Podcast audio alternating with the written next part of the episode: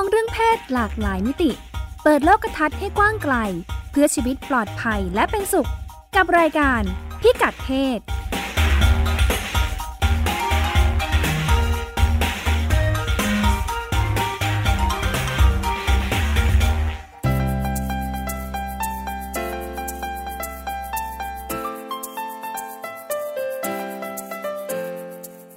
พิกัดเพศวันนี้ติดตามเรื่องเพศหลากหลายมิติกับเราได้ที่นี่ ช่วง เช็คอิน ติดตามความเคลื่อนไหวในหลายประเทศ เพื่อแก้ปัญหาการรับสมัครงาน และเลือกปฏิบัติทางเพศในการทำงาน Sex Record อัปเดตสถานการณ์ปัญหาเรื่องเพศในประเทศไทย ทิศทางการทำงานของภาคส่วนต่างๆ จะไปทางไหนคุยกับชาติบุตรวังวน ผู้กำกับดูแลแผนงานสร้างเสริมสุขภาวะทางเพศ สำนักงงานกองทุนสนับสนุนการสร้างเสริมสุขภาพ วัยรุ่นเป็นเรื่อง ติดตามการทำงานเพื่อให้เยาวชนปลอดภัยเรื่องเพศ ของสภาเด็กและเยาวชนอำเภอตาลสูงจังหวัดอุบลราชธานี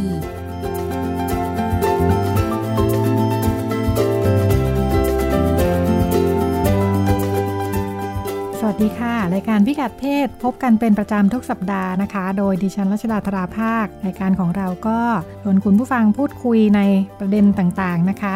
ในวันเสาร์เราก็มักจะให้น้ำหนักกับเรื่องที่ยังเป็นเรื่องการงานอยู่ในบรรยากาศของการทำงานเล็กน้อย ส่วนวันอาทิตย์ก็จะเบาๆขึ้นเป็นเรื่องครอบครัว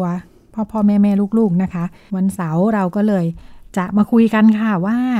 เรื่องการทำงาน กับเรื่องเพศมีประเด็นอะไรที่น่าสนใจบ้างนะคะ เวลาเราไปสมัครงาน นอกจากคุณสมบัติที่เขามักจะมีการระบุกันนะคะที่แน่ ๆ ก็เช่น ด้านการศึกษา ทักษะที่จำเป็น อายุ บางงานบางบริษัทนี่มีการระบุเพศของคนที่จะมาสมัครด้วยนะคะเช่น ต้องเป็นผู้ชายเท่านั้น เป็นผู้หญิงเท่านั้น ดิฉันเคยเจอที่ขอเป็นกระเทยเท่านั้นก็มีด้วยนะคะ งานบางประเภทเขาก็รู้สึกว่าเหมาะกับเพศนั้นเพศนี้นะคะ ก็ยังมีการระบุลักษณะนี้อยู่ แล้วก็ความคิดความเชื่อเบื้องหลังก็คือนี่แหละว่า เพศนั้นเหมาะกับงานนี้เพศนี้เหมาะกับงานนั้นนะคะ ในขณะที่เราลองมาดูกันว่าในต่างประเทศมีความตื่นตัวเรื่องนี้ค่ะ แล้วจุดยืนก็คือ เรื่องการระบุเพศในการรับสมัครงานทำไม่ได้นะคะเพราะถือเป็นการเลือกปฏิบัติ เรามาติดตามกันในช่วงเช็คอินค่ะ ช่วง เช็คอิน คุณสุดามั่งมีดีค่ะสวัสดีค่ะ ข้อมูลเรื่องการสมัครงานใช่ค่ะมาฝากกันค่ะ ก็ในโฆษณาหางานนะคะ หรือว่ารับสมัครพนักงานใหม่เนี่ย ก็จะมีการลงคุณสมบัติค่ะ ว่าตำแหน่งหน้าที่นี้ต้องมีคุณสมบัติอย่างนี้นะ เรียนมาด้านนี้นะถ้าเป็นระดับหัวหน้างานหน่อยนะ ก็จะมีระบุว่าควรมีประสบการณ์มาด้วยค่ะ แล้วบางครั้งก็เห็นมีการระบุไว้ด้วยว่า รับเพศชายหรือเพศหญิงค่ะ ซึ่งการระบุเพศลงไปนี่มันเป็นการเจาะจงเกินไปไหม หรือว่ามีเหตุผลที่ดีรองรับค่ะ ก็ไปดูกันที่เม็กซิโกนะคะ ซึ่งเขาบอกว่าการลงรับสมัครงานแบบที่เจาะจงลงไปเลยว่า รับเพศชายหรือเพศหญิงเนี่ยเป็นเรื่องที่เห็นได้บ่อยมากค่ะ คือคู่กันมาเลยนะคะ กับคุณสมบัติอื่น อย่างเรียนจบด้านไหน มีประสบการณ์ด้านไหนมากี่ปี แม้แต่บริษัทข้ามชาติในเม็กซิโกนะคะ อย่างบริษัทอเมริกันบางแห่งนะคะ ก็ลงโฆษณาหาพนักงานไปทำงานในสหรัฐนะคะแบบมีการระบุเพศเหมือนกันค่ะ ก็จริงๆ แล้วการเลือกปฏิบัติบนพื้นฐานของเพศนะคะหรือว่าการเจาะจงว่ารับสมัครเฉพาะเพศนั้นเพศนี้นะคะ ถือเป็นเรื่องที่ขัดต่อกฎหมายค่ะ ทั้งในเม็กซิโกแล้วก็ในสหรัฐเองนะคะ แต่ว่าในเม็กซิโกเนี่ยการลงรับสมัครงานแบบนี้เป็นสิ่งที่พบเจอบ่อยมากค่ะ โดยส่วนใหญ่ก็เป็นบริษัทท้องถิ่นในเม็กซิโกเองนั่นแหละค่ะ ที่ลงโฆษณาลักษณะนี้ค่ะ แต่บริษัทข้ามชาติก็คือบริษัทต่างชาติที่ไปทำธุรกิจในเม็กซิโก ก็เห็นมีลงโฆษณาทำนองนี้เหมือนกันนะคะ มีบริษัทหนึ่งอะเขารับสมัครพนักงานตำแหน่ง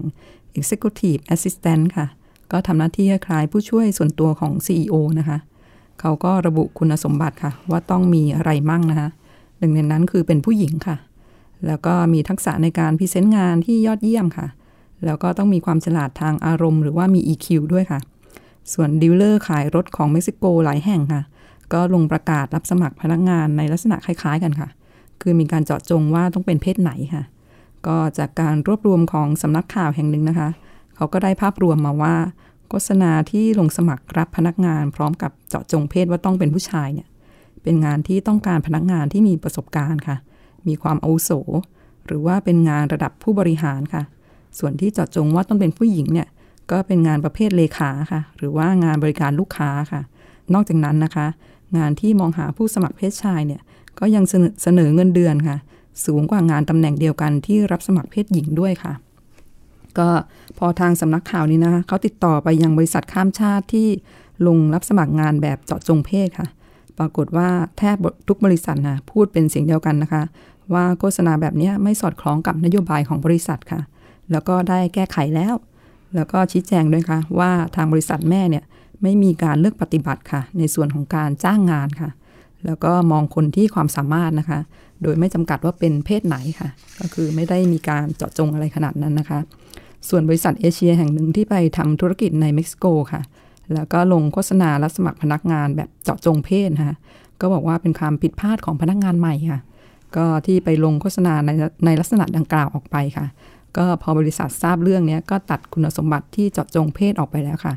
ก็นอกจากนั้นบริษัทก็ยังให้ความรู้ด้านนโยบาย แล้วก็กฎหมายแก่ฝ่ายบุคคลด้วยค่ะ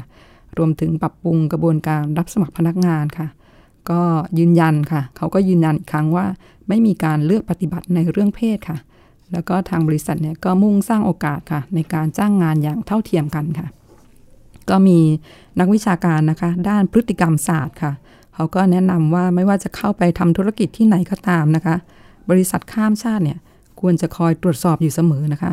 ว่าสาขาในประเทศต่างๆทำตามมาตรฐานที่วางไว้หรือเปล่าค่ะ เพราะถ้าบริษัทเขียนนโยบายแบบสวยหรูเอาไว้นะคะ แต่ว่าบางสาขาไม่ได้นำไปใช้ค่ะ ก็จะกลายเป็นข้อบกพร่องขึ้นมาได้อะค่ะ ก็ในส่วนของเว็บไซต์จัดหางานยักษ์ใหญ่นะคะ ที่เป็นแหล่งรวมงานหลากหลายค่ะ เขาก็บอกว่าบริษัทได้กำหนดเงื่อนไขไว้ชัดเจนค่ะ ว่างานที่จะไปโพสต์บนบนเว็บของเขาเนี่ยต้องไม่มีการเลือกปฏิบัติค่ะ ถ้าเกิดเจอโฆษณาชิ้นไหนที่ขัดต่อกฎหมายเนี่ยทางเว็บก็จะเข้าไปตรวจสอบค่ะ แล้วก็ขอใช้สิทธิ์ถอดโฆษณาชิ้นนั้นนะออกไปค่ะ ก็มีทนายความคนหนึ่งเขาก็บอกว่า การเลือกปฏิบัติทางเพศในลักษณะนี้เป็นเรื่องที่พบเห็นได้บ่อยนะคะ ในเม็กซิโก แต่ว่าคนก็ไม่ค่อยสังเกตค่ะ แล้วก็ไม่ค่อยรายงานเรื่องนี้เข้าไปต่อหน่วยงานที่เกี่ยวข้องค่ะหนึ่งในหน่วยงานที่เกี่ยวข้องนะคะ ก็คือสภาป้องกันการเลือกปฏิบัติค่ะ ซึ่งคนที่เป็นประธานเนี่ยบอกว่าคนเริ่มตระหนักรู้ประเด็นนี้กันมากขึ้นแล้วค่ะ แต่ก็ยังมีการเลือกปฏิบัติในวัฒนธรรมการทำงานอยู่ค่ะ อย่างที่บอกไปตอนต้นนะคะว่าเม็กซิโกกับสหรัฐแล้วก็อีกหลายประเทศเนี่ยห้ามเลือกปฏิบัติบนพื้นฐานของเพศในการรับเข้าทำงานค่ะ แต่ว่าอีก 40 กว่าประเทศเนี่ยยังไม่มีกฎหมายด้านนี้ค่ะ แล้วก็ในในบางกรณีเนี่ยนะคะถึงแม้มีกฎหมายรองรับค่ะ แต่ก็ยังมีการเลือกปฏิบัติแอบแฝงอยู่ค่ะ เช่นไม่มีการเจาะจงเพศนะคะ แต่นายจ้างอาจขอให้ผู้สมัครส่งรูปไปให้ดูค่ะ พร้อมกับใบสมัครค่ะ ซึ่งจากรูปเนี่ยก็สามารถทราบได้ว่าเป็นเพศไหนนะคะเพศชายเพศหญิง แล้วก็รวมถึงทราบว่ามีเชื้อชาติอะไรหน้าตาเป็นยังไงค่ะ ก็นอกจากในเรื่องของงานแล้วนะคะ ยังมีเงินเดือนค่ะ ที่ผู้ชายได้สูงกว่าผู้หญิงนะคะ โดยจากโฆษณารับสมัครพนักงานของเว็บสมัครงานยักษ์ใหญ่เนี่ย พบว่างานตำแหน่งผู้ประสานงานที่เจาะจงรับเฉพาะผู้ชายเนี่ยเสนอเงินเดือนให้ค่ะ สูงกว่าบริษัทที่รับพนักงานตำแหน่งเดียวกันค่ะ แต่เจาะจงว่าเป็นผู้หญิงค่ะ โดยเงินเดือนที่เสนอให้ผู้ชายนั้นนะสูงกว่าผู้หญิง 26%ค่ะ แล้วก็ยังมีตำแหน่งผู้จัดการนะคะ รวมถึงผู้ช่วยผู้จัดการค่ะ ที่เจาะจงรับเฉพาะผู้ชายเนี่ยก็เสนอเงินเดือนให้สูงกว่าบริษัทที่รับเฉพาะผู้หญิงอะคะ11%ค่ะนี่ก็เป็นส่วนในเรื่องของเงินเดือนนะคะ ก็ประเด็นเรื่องการเลือกปฏิบัติในการรับสมัครงานรวมถึงเรื่องช่องว่างค่าจ้าง ระหว่างผู้ชายกับผู้หญิงเนี่ยก็ถือเป็นประเด็นร้อนนะคะที่หลายฝ่ายก็พยายามผลักดันในแวดวงเศรษฐกิจโลกช่วง2อสปีที่ผ่านมาค่ะ ซึ่งเราก็นำเสนอเรื่องนี้มาอย่างต่อเนื่องนะคะก็เหตุผลก็เพราะว่าจริง ๆ แล้วเนี่ยถ้าเปิดโอกาสให้ผู้หญิงเนี่ยเข้ามามีส่วนร่วมนะคะ หรือว่าแสดงความสามารถได้อย่างเต็มที่เนี่ยก็จะยิ่งส่งผลดีต่อเศรษฐกิจโดยรวมนะคะ เพราะเท่ากับว่ามีผู้ที่มีศักยภาพแล้วก็มีความสามารถนะคะมาช่วยกันขับเคลื่อนเศรษฐกิจไปข้างหน้านะคะ นอกจากนั้นถ้าทั่วโลกสามารถปิดช่องว่างเรื่องค่าจ้างค่ะที่แตกต่างกันระหว่างชายหญิงได้เนี่ยจะทำให้มูลค่า GDP หรือว่าผลิตภัณฑ์มูลรวมของทั่วโลกเนี่ยเพิ่มขึ้นอีก 32 ล้านล้านดอลลาร์ตัวเลขเยอะมากนะคะประมาณ 900 ล้านล้านบาทค่ะ ใส่ศูนย์เยอะมาก ก็ดังนั้นหลายฝ่ายก็เลยผลักดันเรื่องนี้กันอย่างเต็มที่ค่ะ ไม่ว่าจะเป็นนักลงทุนที่เข้าไปถือหุ้นในบริษัทต่างๆค่ะ รวมถึงพนักงานของบริษัทเองนะคะ แล้วก็ลูกค้าก็สามารถมีส่วนด้วยนะคะ ในการผลักดันบริษัทต่างๆเนี่ยให้แก้ไขเกี่ยวกับการเลือกปฏิบัติทางเพศค่ะ ในรูปแบบต่างๆค่ะ แล้วก็ส่งเสริมความหลากหลายค่ะ จะว่าไปแล้วกระแสมีทู่ที่ผู้หญิงออกมาเปิดเผยว่าตัวเองต้องประสบพบเจอเหตุการณ์อะไรมามั่งนะคะตั้งแต่การลวนลามทางเพศนะไปจนถึงเรื่องอื่นๆนะคะ ก็มีส่วนทำให้บรรดาผู้บริหารเนี่ย ต้องมาทบทวนพฤติกรรมของตัวเองเหมือนกันนะคะ ว่าให้สิทธิ์ให้เสียงพนักงานหญิงอย่างเท่าเทียมไหมมีการคุกคามหรือว่าการแกล้งพนักงานหญิงไหมค่ะขณะเดียวกันอกองทุนยักษ์ใหญ่ระดับโลกนะคะเขาก็มาช่วยเหลืออีกแรงค่ะ ก็โดยการเรียกร้องให้บอร์ดบริหารของบริษัทต่างๆเนี่ยช่วยเพิ่มความหลากหลายให้มากขึ้นอีกนิดค่ะก็แล้วก็เปิดโอกาสให้ผู้หญิงค่ะ ได้เข้าไปมีบทบาทบ้างค่ะ ซึ่งบางบริษัทก็ให้ผู้หญิงเข้าไปอยู่ในบอร์ดบริหารด้วยนะคะ แต่ในจำนวนน้อยมากค่ะ คือให้เข้าไปคนเดียวค่ะ ก็จริง ๆ แล้วนักวิชาการด้านกฎหมาย แล้วก็จริยธรรมทางธุรกิจนะคะเขามองว่าบริษัทต่างๆ เนี่ยควรมีความรับผิดชอบทางจริยธรรมค่ะ แล้วก็คำนึงถึงความเสมอภาคทางเพศด้วยนะคะ ไม่ว่าจะไปทำธุรกิจอยู่มุมไหนของโลกค่ะ แม้แต่ในประเทศที่ไม่มีกฎหมายกำกับดูแลไม่ให้มีการเลือกปฏิบัติก็ตามค่ะ ก็เป็นในเรื่องของการเลือกปฏิบัติในส่วนของการรับสมัครงาน ในบ้านเราจริง ๆ แล้วมีมีกฎหมายที่ระบุถึงการเลือกปฏิบัติว่าทำไม่ได้เนาะะทุกด้านรวมทั้งเรื่องเพศด้วยตั้งแต่ในรัฐธรรมนูญไล่ลงมาจนถึงมีพรบความเท่าเทียมระหว่างเพศ ปี 2558 อย่างไรก็ดีเราก็ยังพบการสมัครงานที่มีการระบุเขียนเพศผู้สมัครเรื่องขอเพศนั้นเพศนี้อยู่อย่างเดิม คือคือกฎหมายนะมีอยู่จริง แต่ว่าอาจจะบังคับใช้ยังไง ก็มันไม่ได้บังคับโดยอัตโนมัติอะมันมันต้องมีขั้นตอนมีคนไปร้องเรียนว่ามีมีการได้รับการเลือกปฏิบัติก็เลยยังยังเป็นสิ่งที่บ้านเราอาจจะไม่ค่อยดูเหมือนยังไม่ค่อยมีความ ตื่นตัวเคลื่อนไหวเรื่องนี้มากนักส่วนมากจะไปให้น้ำหนักเรื่องสิทธิประโยชน์สำหรับผู้หญิงค่อนข้างมากค่ะค่ะ ก็เป็นเรื่องที่นำมาฝากกันในช่วงเช็คอินนะคะ โดยคุณสุดามั่งมีดี แล้วก็เดี๋ยวเราไปกันต่อในช่วง Sex Records ค่ะ ช่วง Sex Records สำหรับคุณผู้ฟังที่ติดตามรายการพิกัดเพศนะคะ ก็อาจจะได้ฟังว่าเรามักจะมีแขกรับเชิญในรายการที่ อ้างถึงว่ามีงานเกี่ยวข้องสัมพันธ์ได้รับการสนับสนุนจากแผนงานสร้างเสริมสุขภาวะทางเพศสำนักงานกองทุนสนับสนุนการสร้างเสริมสุขภาพหรือสสสนะคะ รวมทั้งรายการพิกัดเพศเอง เราก็ตั้งต้นมาโดยอยู่ภายใต้ความร่วมมือของสถานีวิทยุไทย PBS แล้วก็แผนงานสร้างเสริมสุขภาวะทางเพศด้วยเช่นกัน วันนี้เราก็เลยจะลองมาคุยนะคะ ในโอกาสที่ ทางแผนงานทางสำนัก เราเรียกว่าสำนักสนับสนุนการควบคุมปัจจัยเสี่ยงทางสุขภาพอ่าซึ่งเป็นเรียกว่าเรียกว่าเป็นร่มให้กับแผนงานสร้างเสริมสุขภาวะทางเพศอีกที โดยที่สำนักควบคุมปัจจัยเสี่ยงสุขภาพนี้ก็จะมีงานอีกหลายด้านนะคะ มีเรื่องผู้บริโภค มีเรื่องสุขภาพจิต เรื่องสิ่งแวดล้อม รวมทั้งเรื่องเพศ และล่าสุดทางเราเรียกสั้น ๆ ว่าสำนักสองนะคะสำนักสองของสสสเนี่ย ได้พอออกมาท่านใหม่คุณชาติวุฒิวังวนนะคะ ซึ่งมาปฏิบัติหน้าที่แทนคุณคุณหมอสิริเกียรติเหลียงกอบกิจนะคะ ซึ่งขยับไปเป็นผู้ช่วยผู้จัดการของสสส เราก็เลยใช้โอกาสนี้ลองมาคุยกันว่าพูดถึงมานานแล้ว แผนงานสร้างเสริมสุขภาวะทางเพศ คืออะไรนะ แล้วก็ในโอกาสที่อยู่ระหว่างเตรียมงานสำหรับปีหน้าด้วยเนาะจะได้ให้ทางนี้สะท้อนให้ฟังว่าสถานการณ์เรื่องเพศในบ้านเรา มันมายังไง และกำลังจะไปทางไหน มีใครที่ทำอะไรอยู่บ้าง สวัสดีค่ะ สวัสดีครับผม ค่ะ ฉันอยู่กับคุณชาติวุฒินะคะ เริ่มต้นเลยว่า แผนงานสร้างเสริมสุขภาวะทางเพศ คืออะไร มีภารกิจอะไรบ้าง ฉันไม่เคยลงรายละเอียดสักที จริง ๆ เป็นแผนงานที่ให้ความสำคัญกับสุขภาวะทางเพศของ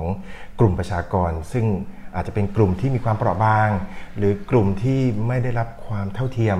ในการดูแลสุขภาพ ในการส่งเสริมสุขภาพสุขภาพทางเพศของเขานะครับโดยกลุ่มนี้เนี่ยจริงๆมีมีมีวาไรตี้เป็นกลุ่มใหญ่มากนะครับตอนนี้เนี่ยหลักๆที่ที่เราทำงานอยู่ด้วยเนี่ยก็จะเป็นกลุ่มผู้หญิง ไม่ว่าจะเป็นเรื่องอการยุติการตั้งครรภ์ไม่ว่าจะเป็นเรื่องการท้องในวัยรุ่นนะครับรวมถึงการดูแลสุขภาพ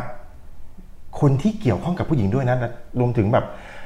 ประเด็นที่หลักๆที่เราทำงานนอกจากเรื่องสองเรื่องที่ที่กล่าวมา ปีนี้และปีหน้าเนี่ยครับทิศทางของงานสุขภาพทางเพศเนี่ยก็จะเน้นไปที่การใช้ถุงยางอนามัย การรณรงค์แคมเปญต่างๆทำให้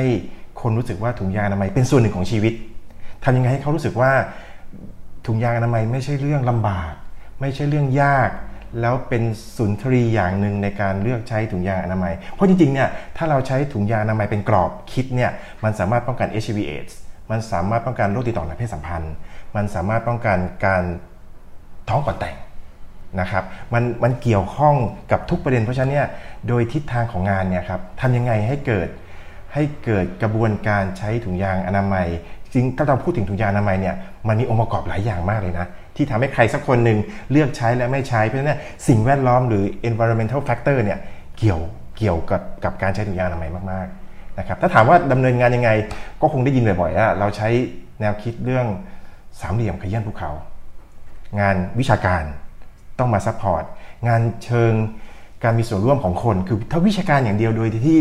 ไม่มีกลุ่มเป้าหมายมามีส่วนร่วม ไม่มีคณะทำงาน ไม่มีประชากรผู้ได้รับผลกระทบ มามีส่วนร่วมรวมถึง policy maker มันก็จะไม่ส่งผลไปถูกภาคนโยบาย เพราะฉะนั้นครับมันเหมือนสามเหลี่ยมที่ทำยังไงให้มันตอบโจทย์งานแล้วได้ผลลัพธ์ นะครับได้ตัวชี้วัดอย่างที่เราต้องการ และนำไปสู่เอาคำตัวใหญ่นะครับอันนี้คือภาพรวมของของงานสุขภาวะทางเพศนะครับแผนนี้พราะจะขยายความไหมว่าไอเดียสามเหลี่ยมกระเยื่อนภูเขาที่ว่าเนี่ยพอมาใช้ในงานสุขภาวะทางเพศจริงเนี่ยแปลว่าเราไปทำงานกับใคร ใครเข้ามามีส่วนในงานนี้ยังไงบ้างอะอย่างเช่น อย่างเช่นงานวิจัย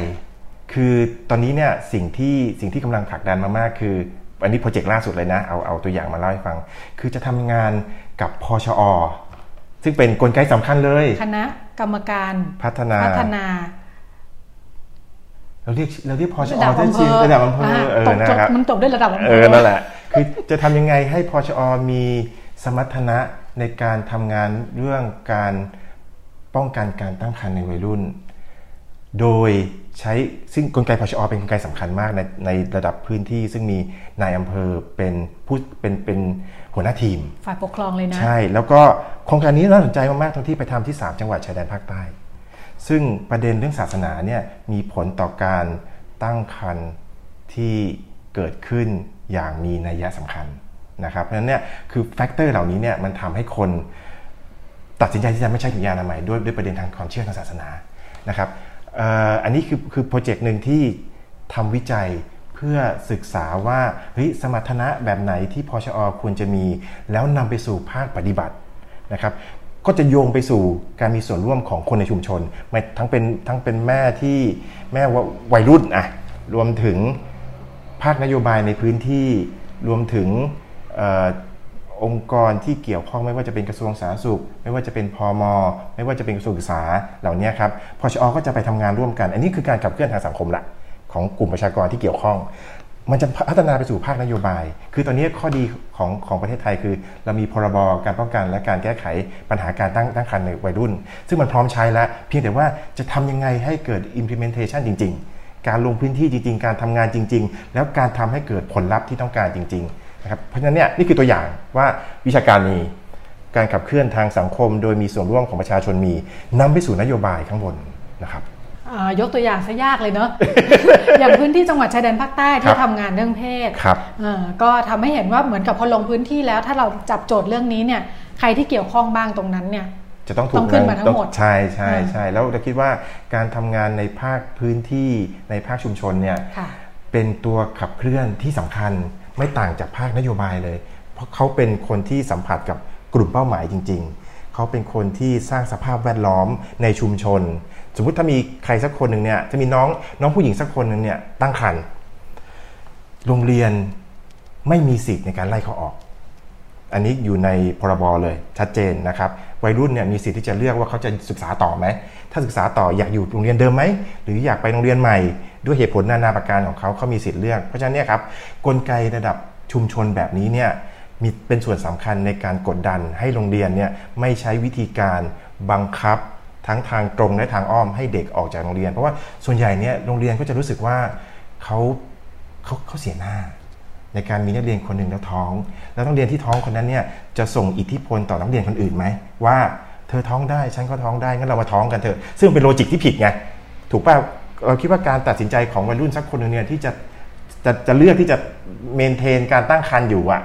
มันไม่ได้ตัดสินใจง่ายๆแล้วใครสักคนหนึ่งเนี่ยต้องคิดต่อว่าถ้าฉันท้องมันจะเกิดขึ้นอะไรเกิดอะไรขึ้นกับเขาบ้างนะครับเหล่านี้เนี่ยเป็นเป็นประเด็นที่สำคัญแล้วภาคชุมชนสามารถ advocate ให้เกิดให้เกิดความเปลี่ยนแปลงที่เกิดขึ้น ซึ่งเราคิดว่าเป็นข้อดีนะ เป็นข้อดีในการทำงานกับชุมชน แล้วก็ไม่ว่าจะเป็นนายอำเภอ ไม่ว่าจะเป็นพชอ ไม่ว่าจะเป็น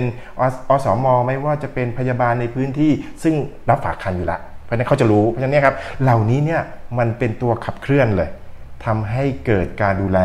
ทำให้เกิดการสร้างสภาพแวดล้อมที่เป็นมิตรกับกับน้องๆเยาวชน ผู้หญิงที่ตั้งตั้งครรภ์นะครับจริงแล้วโดยการการทำงานก็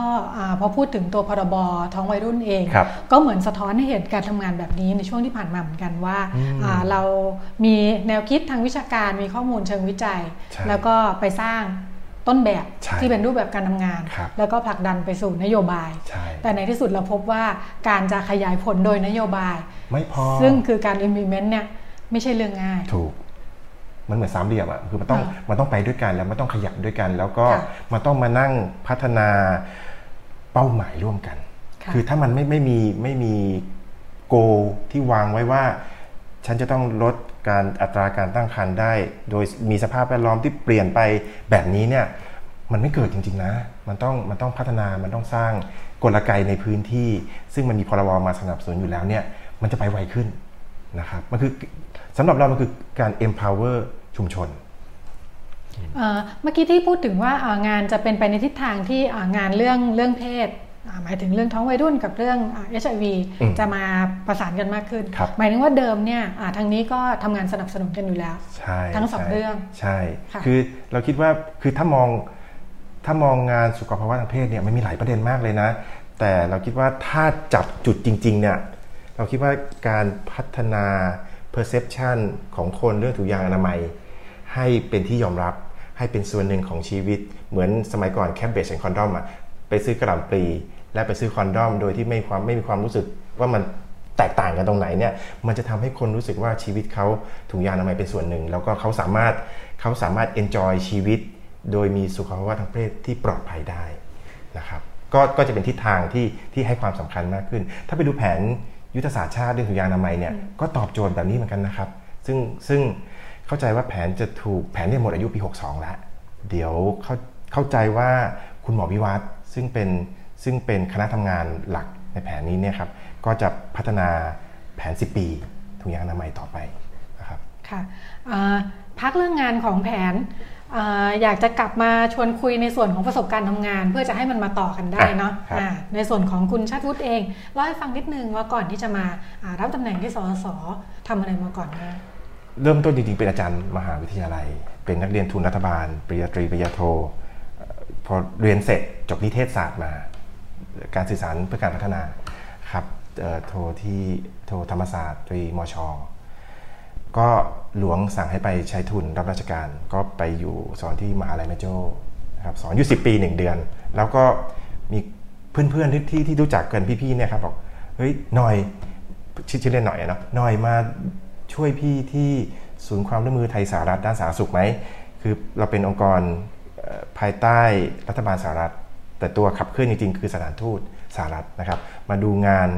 HIV AIDS มาดูงานสิทธิทางเพศ มาดูงานสุขภาพทางเพศของกลุ่มประชากรพิเศษ เราเรียกกลุ่มประชากรพิเศษศัพท์ของของรัฐบาลสหรัฐ เราก็จะดูเช่น ชายที่มีเพศสัมพันธ์กับชาย สาวประเภท 2 ผู้ให้บริการทางเพศ ในโปรแกรมก็มันก็จะมีประชากรเปราะบางอื่นอีกนะ เช่น ผู้ใช้สารเสพติดชนิดฉีดเข้าเส้น จะมีผู้ต้องขังมีเยาวชนในทันทันทสถาน ก็จะเป็นกลุ่มประชากรยากๆแบบนี้ครับ ที่ที่section นี้ดูแลอยู่ ก็ทำงานอยู่ที่นั่นสักพักหนึ่งหกห้าหกปี ก็มาหลังจากนั้นรู้สึกว่าเอ๊ะจริงงาน HIV มันก็มันก็นิ่งๆอะเนาะเราก็ไม่ค่อยไม่ค่อยไม่ค่อยรู้สึกแบบเอ๊ะต้องหาอะไรใหม่ๆ กับชีวิตได้บ้างละ ก็มาย้ายมาอยู่ Pact Pact เป็นองค์กรระหว่างประเทศครับ อยู่สำนักงานใหญ่อยู่ที่วอชิงตันดีซี Pact ทำเรื่องการพัฒนาองค์กร คือเวลาเรามองเรามองงาน HIV เราจะมองว่าเทคนิคต้องดี ปรับเปลี่ยนพฤติกรรมต้องต้องเลิศทำยังไงให้คนใช้ถุงยางอนามัย แต่อะไรสำสำสำหรับการมองเนี่ยสำหรับเรานะต่างไปเลย เรามองว่าถ้าจะมีเทคนิคที่ดี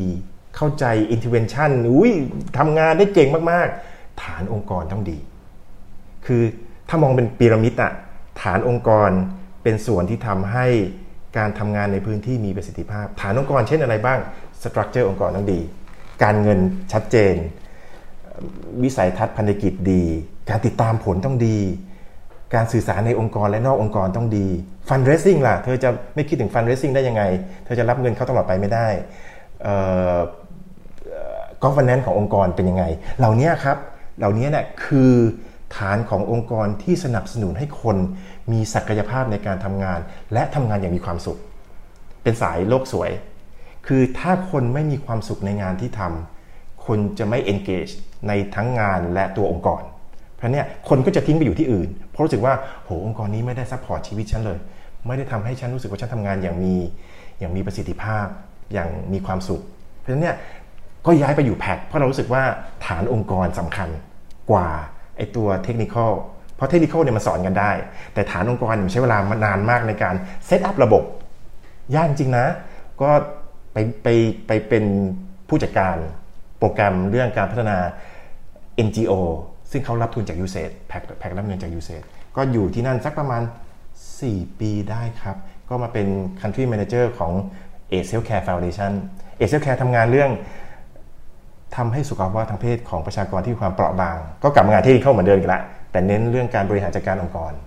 นะครับแล้วก็ช่วยเรื่อง marketing กับแอด o c a c y ใน 8 ประเทศในเอเชีย ก็ถูกโปรโมทเป็นเป็น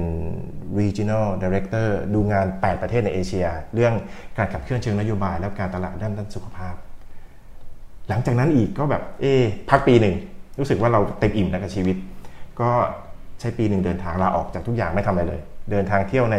เนี่ยครับทั่วโลกใช้เวลากับแม่นู่นนี่หลังจากนั้นมาประเทศไทยมีปัญหาเรื่อง road safety ทุกวันคนตายบนถนน 40กว่าคนทุกวัน แล้วก็มานั่งคุยกับองค์กรระหว่างประเทศองค์กรหนึ่งนะครับชื่อ Global Health Advocacy Incubator ซึ่งเป็น part หนึ่งของ Bloomberg Bloomberg ให้เงินเมืองไทยครับทำงานเรื่องความปลอดภัยทางบนถนน ก็ช่วยผลักดันนโยบายต่างๆนู่นนี่ปัญหาของ road safety เมืองไทยนี่จริงๆ critical มากๆ จริง ๆ น่าน่าเป็นห่วงมาก ๆ ก็อยู่ได้สักทำงานสักสองปีครับ ก็มามาเริ่มต้นที่สสสครับ ยาวไหมก็มีงานทั้งที่เกี่ยวข้องโดยตรงกับในเชิงเนื้อหาครับ ที่จะเกี่ยวข้องกับเรื่องเพศนะะแล้วก็งานที่ไปเน้นเชิงบริหารจัดการ ใช่ใช่พอมาตรงสสแล้วรู้สึกว่าหยิบฉวยมาใช้ได้ทันทีไหมประสบการณ์ที่มีมาในส่วนของแผนเพศเนาะอุ้ยเพราะว่าจริงๆเนี่ยจะว่าไปฐานคิดเดียวกันฐานคิดคือการส่งเสริมให้มีสุขภาวะทางเพศที่ดี ฐานคิดเรื่องเมื่อคนเกิด ไม่ว่าจะเป็นปัญหาเรื่องสุขภาพทางเพศเนี่ยเราจะส่งต่อเข้าไปไหน care and treatment ที่ดีมันควรจะหน้าตาเป็นยังไง เพราะฉะนั้นมันคือการทำงานเชื่อมโยง เมื่อเมื่อสมมติติดเชื้อ HIV แล้วเนี่ยจะไปรับยาจะดูแลสุขภาพ จะจัดการชีวิตยังไงต่อ เกี่ยวข้องกับหลายองค์กรมาก ซึ่งจริงๆแล้วเนี่ยไม่ว่าจะเป็นเชิงวิชาการหรือ connection หรือเครือข่ายเนี่ยครับก็พบว่าจริงๆเนี่ยเดินไปทางไหนก็ซ้อนกันหมดซ้อนกันหมดแล้วก็เป็นพี่ๆเพื่อนๆน้องๆที่คุ้นเคยกัน มันทำให้งานสุขภาพทางเพศเนี่ยมันเหมือนต่อยอดจากที่เราเคยทำมา แล้วข้อดีเราคิดว่าข้อดีของสสสคือ การมีทุนขององค์กร ทุนทางสังคมสสสเนี่ยผลักดันเชิงนโยบายเนี่ยเราคิดว่ามันสำลิดผลมากกว่าองค์กรระหว่างประเทศ ซึ่งไม่มีใครรู้จัก เพราะฉะนั้นเนี่ยเราคิดว่าถ้าถ้าใช้ทุนทางสังคมในตัวขับเคลื่อนอย่างสสสเนี่ยครับมันเห็นภาพความความเชื่อมโยง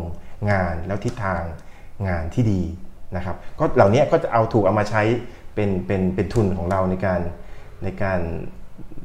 ทำงานตำแหน่งนี้นะครับแสดงว่าในแง่ของการทำงานแนวคิดการขับเคลื่อนงานเนี่ยมันเป็นสากลอยู่แล้วเนาะว่าปัญหาเรื่องสุขภาพที่เกี่ยวข้องกับเรื่องเพศต้องมีทิศทางการทำงาน ต้องมีความร่วมมือ ต้องผลักดันไปในทิศทางไหน ความแตกต่างเราเห็นไหมว่าในต่างประเทศเขาใช้รูปแบบนี้มันได้ผลมากเลย พอมาบ้านเราเฮ้ยมันไม่ได้ ได้ผลขนาดนั้น เราเห็นความต่างไหมจริงๆ เราคิดว่าลักษณะทางวัฒนธรรม ลักษณะทางสังคม มันต่างกันระหว่างโมเดลการทำงานเรื่องสุขภาวะทางเพศของเมืองนอกและเมืองไทยเนี่ยเมื่อเมื่อinteraction ของคนมันต่างกัน วิธีการทำงานของคนมันก็ต่างกันด้วยนะ เช่นสังคมสังคมเมืองนอกเขาอาจจะเป็น individual คือทุกคนรู้จักโครงสร้างของสิทธิ ทุกคนรู้ว่าฉันมีสิทธิที่จะทำอะไร โดยไม่ไปกระทบสิทธิคนอื่น ในขณะที่เมืองไทยเนี่ยเป็นสังคมแบบ collectivism คือสังคมสัมพันธภาพ เรามีวิธีคิดว่าไม่เป็นไรหรอก เรามีวิธีคิดแบบอ้าวหยวนหยวนน่า ไม่เป็นไรหน้า เหล่านี้เนี่ยครับมันส่งผลต่อพฤติกรรมคนนะ คือคนที่คนที่เป็น individualism มาก ๆ คือแบบเหมือนเหมือนชาวต่างประเทศเนี่ยเขาป้องกันสิทธิ์เขา เขาไม่ให้คนอื่นมาลุกล้ำสิทธิและเสรีภาพของของเขา ในขณะที่สังคมไทยทุกอย่างทำได้หมด เพราะฉะนั้นเนี่ยในเชิงการทำงาน intervention ในเวลาดีไซน์ ออกแบบโครงการเนี่ยเหล่านี้เนี่ยต้องมาคิดนะ เพราะว่าจริงๆ เราก็ใช้โมเดลใช้ intervention ของชาวต่างประเทศ ซึ่งมันเป็น good practice เลยโอ้นี่สำเร็จจริง ๆ พอมาจู่เมืองไทยบางอันนี้จอดเหมือนกันนะ เพราะว่าวิธีคิดต่างกัน ฐานคิดของคนในการในการจัดการชีวิต ต่างกันโดยสิ้นเชิงนะครับมีมีมีหลายมีหลายโมเดลมาก ๆ ที่ใช้แล้วไม่ค่อยประสบความสำเร็จ เพราะฉะนั้นเนี่ยเราคิดว่าหัวใจสำคัญของการทำงานในพื้นที่คือ adapt adaptability คือเฮ้ยมันปรับยังไง หลังจาก adopt เข้ามาแล้วเนี่ยมัน adapt ได้ยังไง มันปรับมันใส่เหมือนเหมือนสมัยก่อนเราจะเรียกว่าเฮ้ยเติมกลิ่นปลาไปหน่อย เติมกลิ่นปลาเค็มไปหน่อยหนึ่งให้มีทิศทางการทำงานให้มีคอนเทนต์ที่เป็นไทยมากขึ้นสมัยก่อนทำโปรเจกต์อันหนึ่งยกตัวอย่าง ชื่อ POL Popular Opinion Leader เราเชื่อว่า POL เนี่ยมันใช้ได้ดีมาก ๆ เลยในเมืองนอก มันมี research มันมี proof proven evidence แหละมันใช้ได้จริง พอมาอยู่เมืองไทยเนี่ยต้องปรับเยอะมาก popular opinion leader ของฝรั่งมาใช้กับของเมืองไทยนี่ใช้กันที่กันไม่ได้เลยนะ ไอเดียความ popular ของของคนของผู้นำชุมชนที่ส่งผลต่อพฤติกรรมทางเพศที่ปลอดภัยเนี่ยต่างกันโดยสิ้นเชิงนะครับ เพราะฉะนั้นเนี่ยอะไรแบบนี้เนี่ยมัน เวลาเวลาจะจะอะไรเอาอะไรมาใช้เนี่ยเอาเอาวิธีการอะไรสักอย่างนึงมาใช้เนี่ยมันมันต้องมันต้องคิดเยอะ มันต้องคิดในเชิงบริบท มันต้องเอาวัฒนธรรม มันต้องเอาวิธีคิดเชิงเพศมาเกี่ยวข้องด้วย ไม่งั้นเนี่ยเราก็จะทำงานไปแบบอ้าวฉันคิดว่ามัน work แต่มันไม่ work เพราะฉะนั้นเนี่ยระบบ M M&E มันถึงสำคัญนะคือมันต้องมอนิเตอร์ถ้าไม่ work เปลี่ยน ถ้าไม่ work เปลี่ยนไปเป็นระยะระยะครับ ในในบริบทแบบไทยที่ไม่ได้ชัดเจนมากเรื่องสิทธิ์เนาะแต่เป็นสังคมรวมหมู่มีความสัมพันธ์เนี่ยอะไรคือจุดแข็งของการการขับเคลื่อนการทำงาน เฮ้ยเราคิดว่าสัมพันธภาพทางสังคมเนี่ยเป็นตัวขับเคลื่อนที่ดี ฝรั่งเนี่ยชาวต่างประเทศเนี่ยที่เราเห็นเนี่ยคือคือสัมพันธภาพอยู่ด้อยกว่าสิทธิและเสรีภาพ เราถึงเห็น ลุงป้านาอาไปอยู่บ้านพักคนชรา เพราะว่า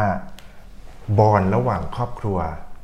มันไม่ทัดเทียมไม่เท่าเทียมกับสังคมเอเชียอย่างเรา อย่างเราเนี่ยกว่าจะส่งลุงป้านาอาปู่ย่าตายายไปเข้าบ้านพักคนชราคิดเยอะคิดแล้วคิดอีก คิดแล้วคิดอีก แต่ฝรั่งสามารถเดินไปได้เลย ถึงเวลาชาแล้วฉันไป เพราะฉะนั้นเนี่ยการใช้สังคมสัมพันธภาพแบบนี้ครับ มาทำงานเป็นฐานคิด intervention ที่ดี มันส่งผลต่อการเปลี่ยนแปลงพฤติกรรมนะ อย่างเห็นโปรแกรมงดสูบบุหรี่ โดยใช้พ่อคุยกับลูกเฮ้ยมันมันมันตอบโจทย์ หรือเราคิดว่าตอนนี้เนี่ยครับเป็นสังคม aging aging society ละเด็กๆเนี่ยถูกเลี้ยงโดยลุงป้านะอาหรือปู่ย่าตายายแล้วนะ พ่อแม่เนี่ยหมดหมดลาพักลาคลอด แล้วก็ลาเลี้ยงดูบุตรสามเดือนป้าเข้าใจว่าสามเดือน ก็ต้องไปอยู่กับปู่ย่าตายายละ เพราะฉะนั้นเนี่ยการใช้ intervention เหล่านี้ลงไปลงไป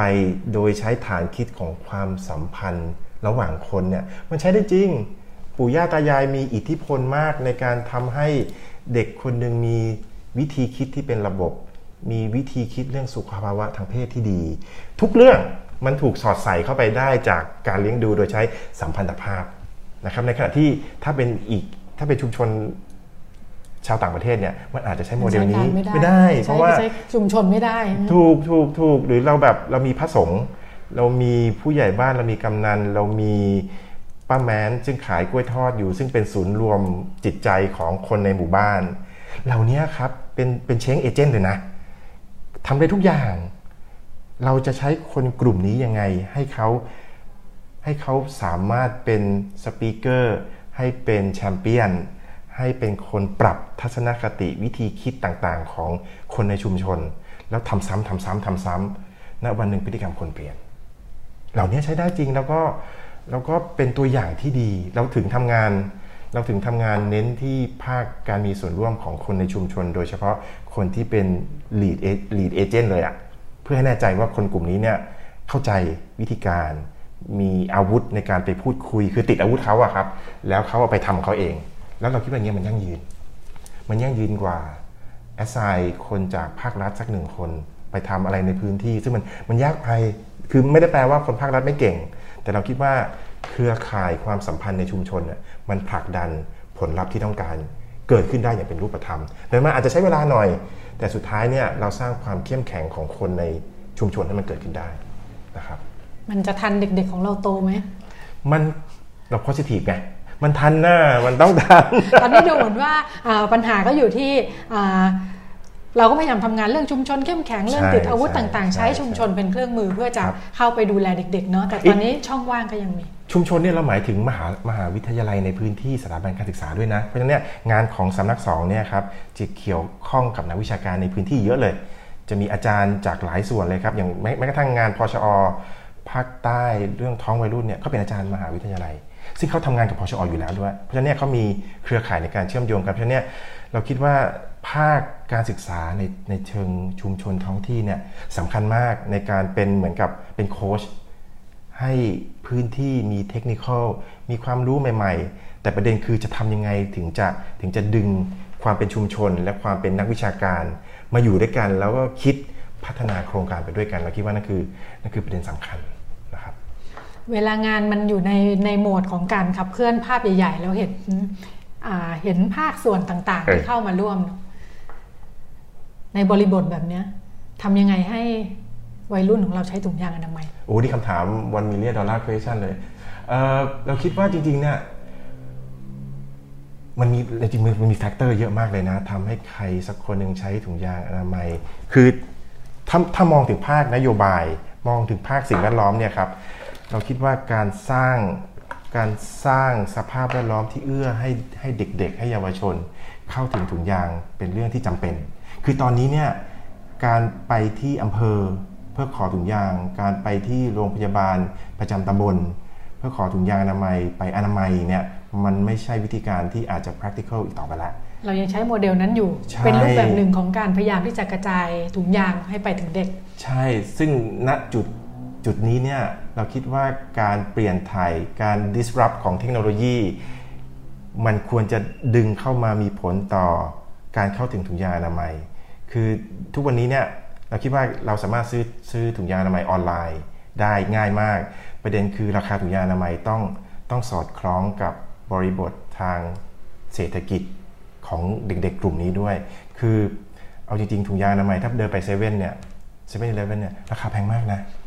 พงจนน่าตกใจ ยิ่งสำหรับเด็กๆเออซึ่งไม่มีไม่มีทุนทรัพย์ในการในการ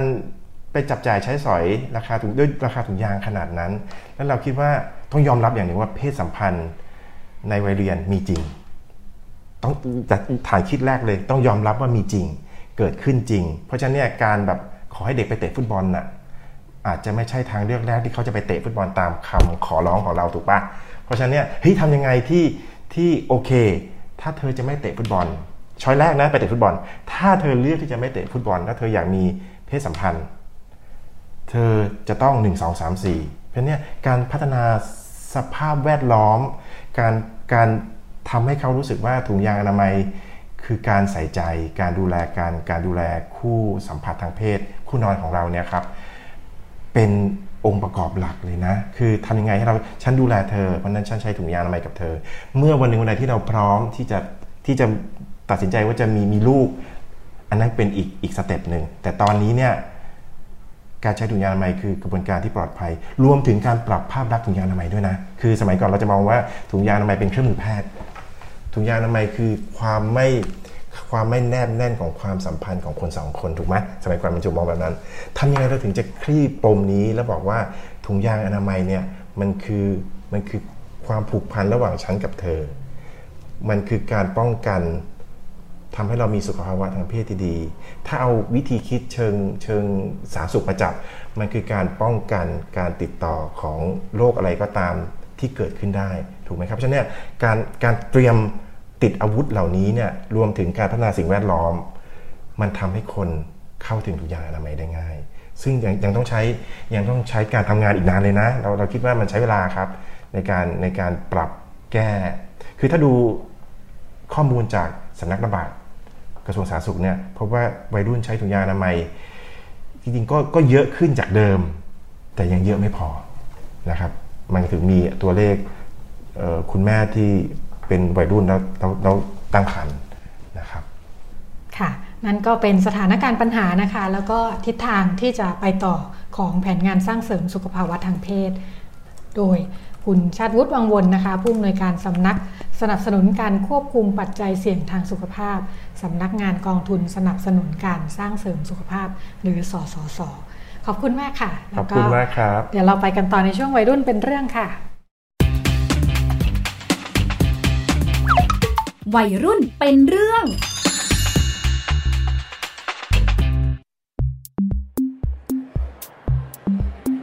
เฟิร์นเฟิร์นทางนี้ เตงมารอนานยัง โทษทีนะ อาจารย์ติวเข้มมากเลยอะเลยเลิกช้า โอ้ยไม่เป็นไรเฟิร์นเหนื่อยไหม ไปหาอะไรกินกันเปล่าอืมไม่ดีกว่าจะเย็นแล้วต้องรีบกลับบ้านไปอ่านหนังสือต่อ ใกล้สอบแล้วด้วย เออจริงด้วยสิ เฮ้ย งั้นวันนี้เตงไปติวให้เขาด้วยดิ คณิตศาสตร์บทล่าสุดมันยากอะ่ะ เขาไม่เข้าใจเลยอะ่ะ อาจารย์บอกจะออกข้อสอบด้วยติวให้เขาหน่อยนะนะนะนะนะอืม ก็ได้อืมงั้นเดี๋ยวตอนเย็นวิดีโอคอลติวกันละกัน เฮ้ยไม่คอดิเตงเขาอยากไปติวกับเตงที่บ้านน่ะ อยู่ใกล้ๆกัน จะได้มีกำลังใจอ่านหนังสือด้วยฮะต้องขนาดนั้นเลยเหรอ ใช่ดีนะนะนะ เออก็ได้ก็ได้ เย่เย่ ไปติวกัน เดี๋ยวพรุ่งนี้นะ ไปโรงเรียนเขาจะเลี้ยงติมแดงด้วยเป็นการตอบแทนไง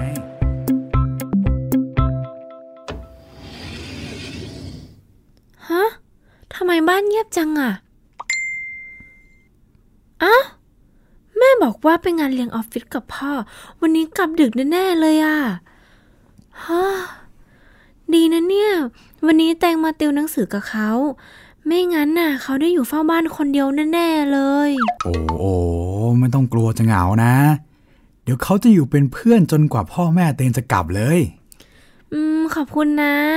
งั้นเราติวกันเลยไหมอะ อืม เอาดิ บทไหนนะ อนุกรมใช่ไหม เออ จริง ๆ ก็ไม่ยากนะ มันก็มีสูตรแก้โจทย์ของมันอยู่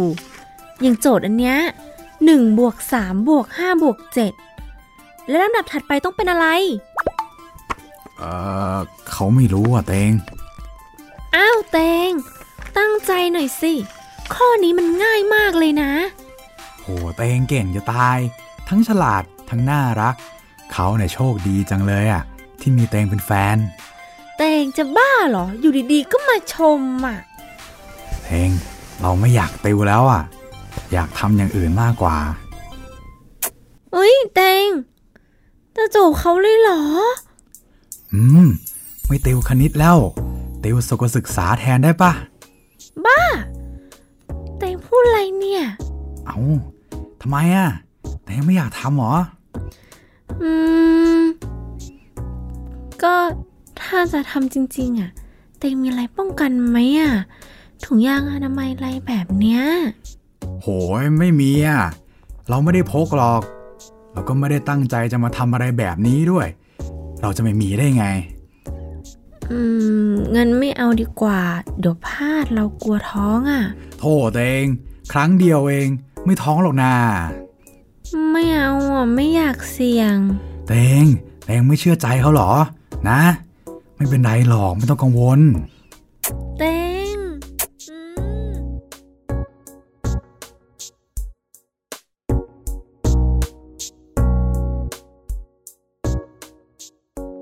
ที่ได้ฟังจบลงไปนะคะ ก็จะเป็นละครที่สมมุติเหตุการณ์ ซึ่งเกิดขึ้นจริงนะคะ เพื่อให้เรานึกออกว่าเด็กๆเเขาประสบปัญหาชีวิตยังไงกันบ้างที่เกี่ยวข้องกับเรื่องเพศนะคะ แล้วเราก็มีคนที่ลงไปทำงานเพื่อช่วยเหลือ เพื่อป้องกันไม่ให้เด็กๆ ต้องเจอกับปัญหาเหล่านั้น แล้วก็วันนี้นะคะ คนที่เราพูดคุยด้วยคือคุณธนัชชาสมสุข ประธานสภาเด็กและเยาวชนอำเภอตาลสุมจังหวัดอุบลราชธานีนะคะ แล้วก็เป็นประธานเครือข่ายเยาวชนลดปัจจัยเสี่ยง จังหวัดอุบลราชธานี ซึ่งทำงานร่วมกับสำนักงงานกองทุนสนับสนุนการสร้างเสริมสุขภาพหรือสสสด้วย สวัสดีค่ะ สวัสดีครับ ค่ะ เรื่องที่เรารับฟังกันไปนะคะ อยากรู้ค่ะว่าโดยทั่วไปแล้วเนี่ย เด็กๆผู้ชายเขาไม่ชอบพกถุงยางอนามัยกันเหรอคะทั้งๆทที่เราก็น่าจะพูดถึงความรู้ความเข้าใจเรื่องนี้กัน เยอะแล้วเหมือนกันเนอะเรื่องเออเพศสัมพันธ์ปลอดภัยค่ะ ก็สำหรับปัจจุบันนี้นะครับ วัยรุ่นชายยังไม่ค่อยพกถุงยางมากสักเท่าไหร่ครับผมเพราะว่าหนึ่งละครับ อาจจะเกิดปัญหาในเรื่องของการ พกพาไม่สะดวกหรือว่าไม่มีกระเป๋าห้อยสะพายอะไรแบบนี้ครับ ผมไม่ได้เตรียมตัวล่วงหน้าด้วยที่จะไปมีเพศสัมพันธ์กับใครอะไรประมาณนี้เด็กผู้ชายเขาก็เลยไม่ชอบพกถุงยางกันครับ ค่ะ แต่ว่าพูดถึงว่าความรู้ความเข้าใจว่าถุงยางมีความจำเป็นนี่คิดว่าเป็นความรู้ที่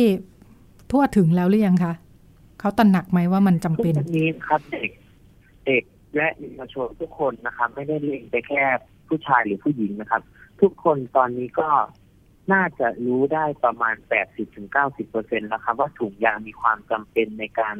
ป้องกันในการมีเพศสัมพันธ์ได้ยังไงบ้าง ทุกวันนี้อาจจะเป็นความรู้ที่เข้าถึงกับเด็กและเยาวชนทุกคนแล้วนะครับ ค่ะ แต่อย่างนั้นถ้าจากประสบการณ์ทำงานค่ะอาอย่างเด็กผู้ชายเองเขามีปัญหาอะไรบ้างคะที่ทำให้ยังไม่สามารถใช้ถุงยางอนามัยเพื่อจะมีเพศสัมพันธ์ปลอดภัยได้อย่างที่ควรจะเป็นนะคะ ครับ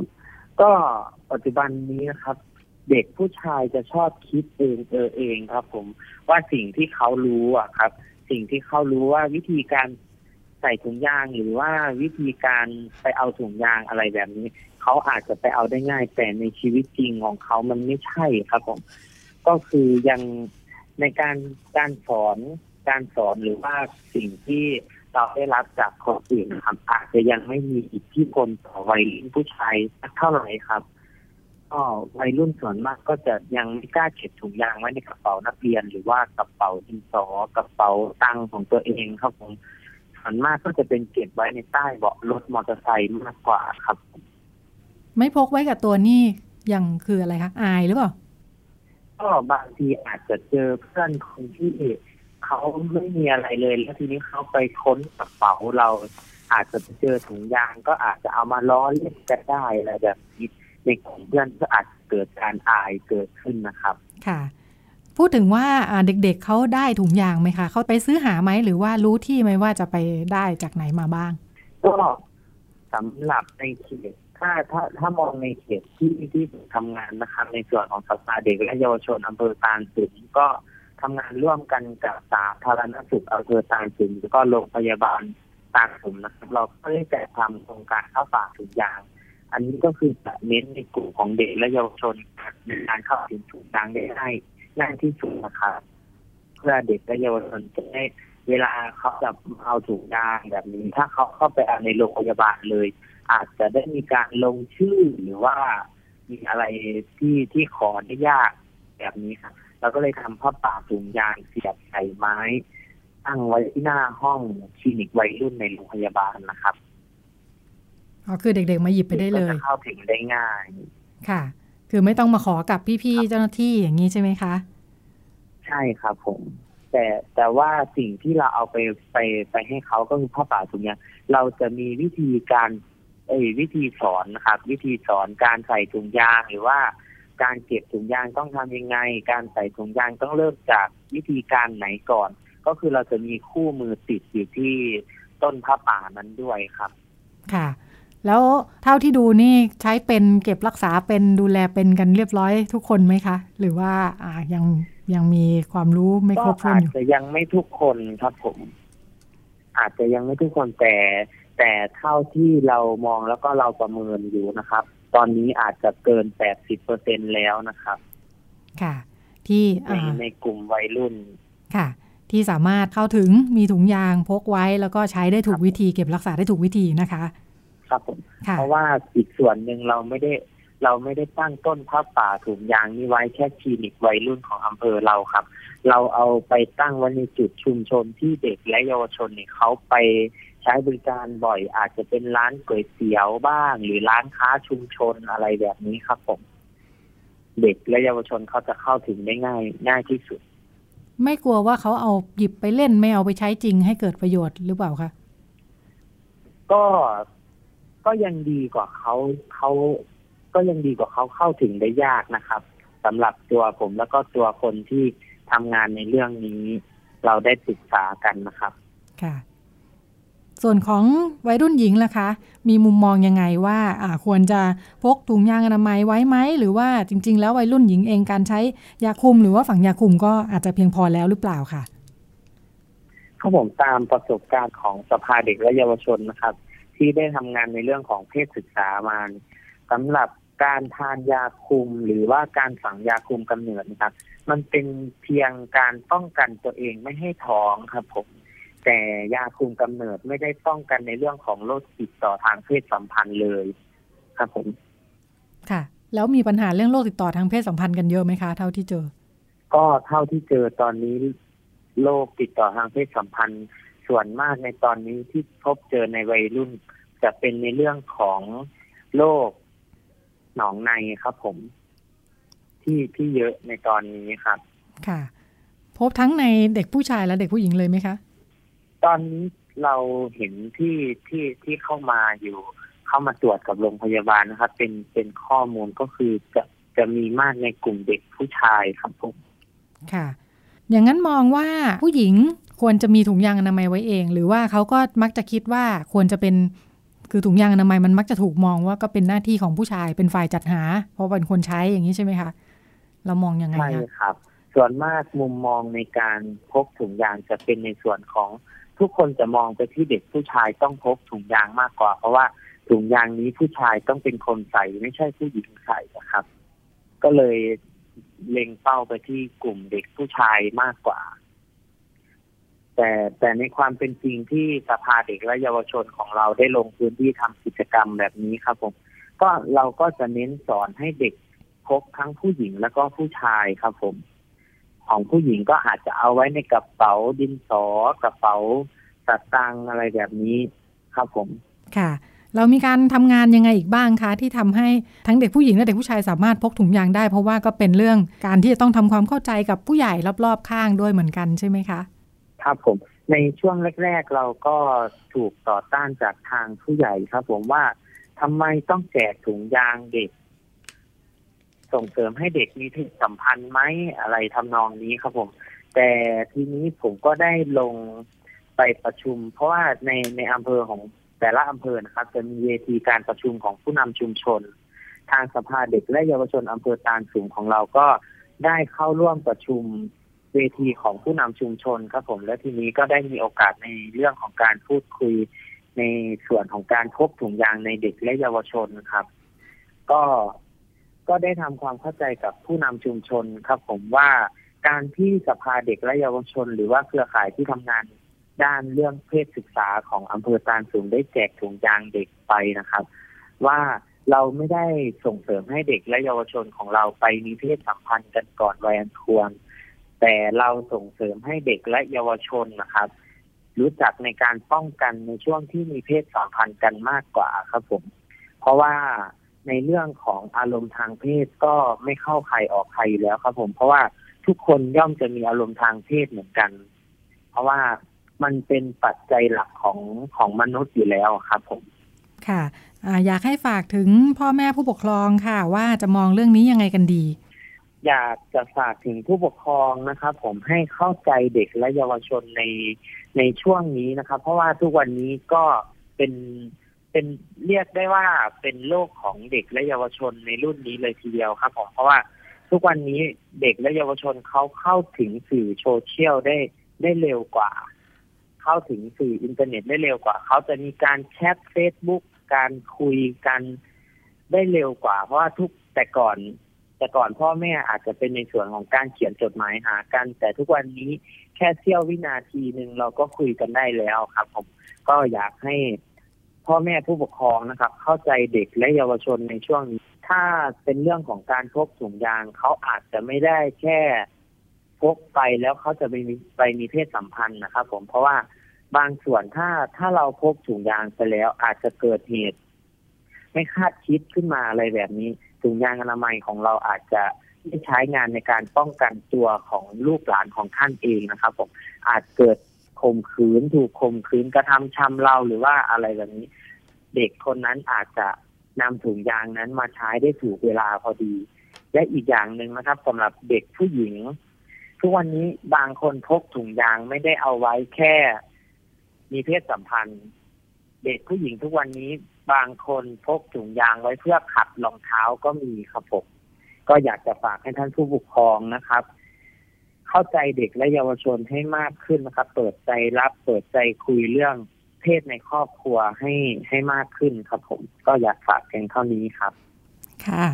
ขอบคุณคุณธนัชชาสมสุขนะคะ ประธานสภาเด็กและเยาวชนอำเภอตาลสมจังหวัดอุบลราชธานี แล้วก็เป็นประธานเครือข่ายเยาวชนลดปัจจัยเสี่ยงนะคะ จังหวัดอุบลราชธานีด้วยทำงานร่วมกับพี่ๆพยาบาลในพื้นที่ แล้วก็มีความกระตือรือร้นเป็น ความหวังของพี่ ๆ เลยทีเดียวนะคะ เพราะว่าการมีสภาเด็กและเยาวชน แล้วก็มีความเข้าใจเห็นความสำคัญของปัญหาเรื่องเพศเนี่ยก็จะทำให้สามารถเข้าถึง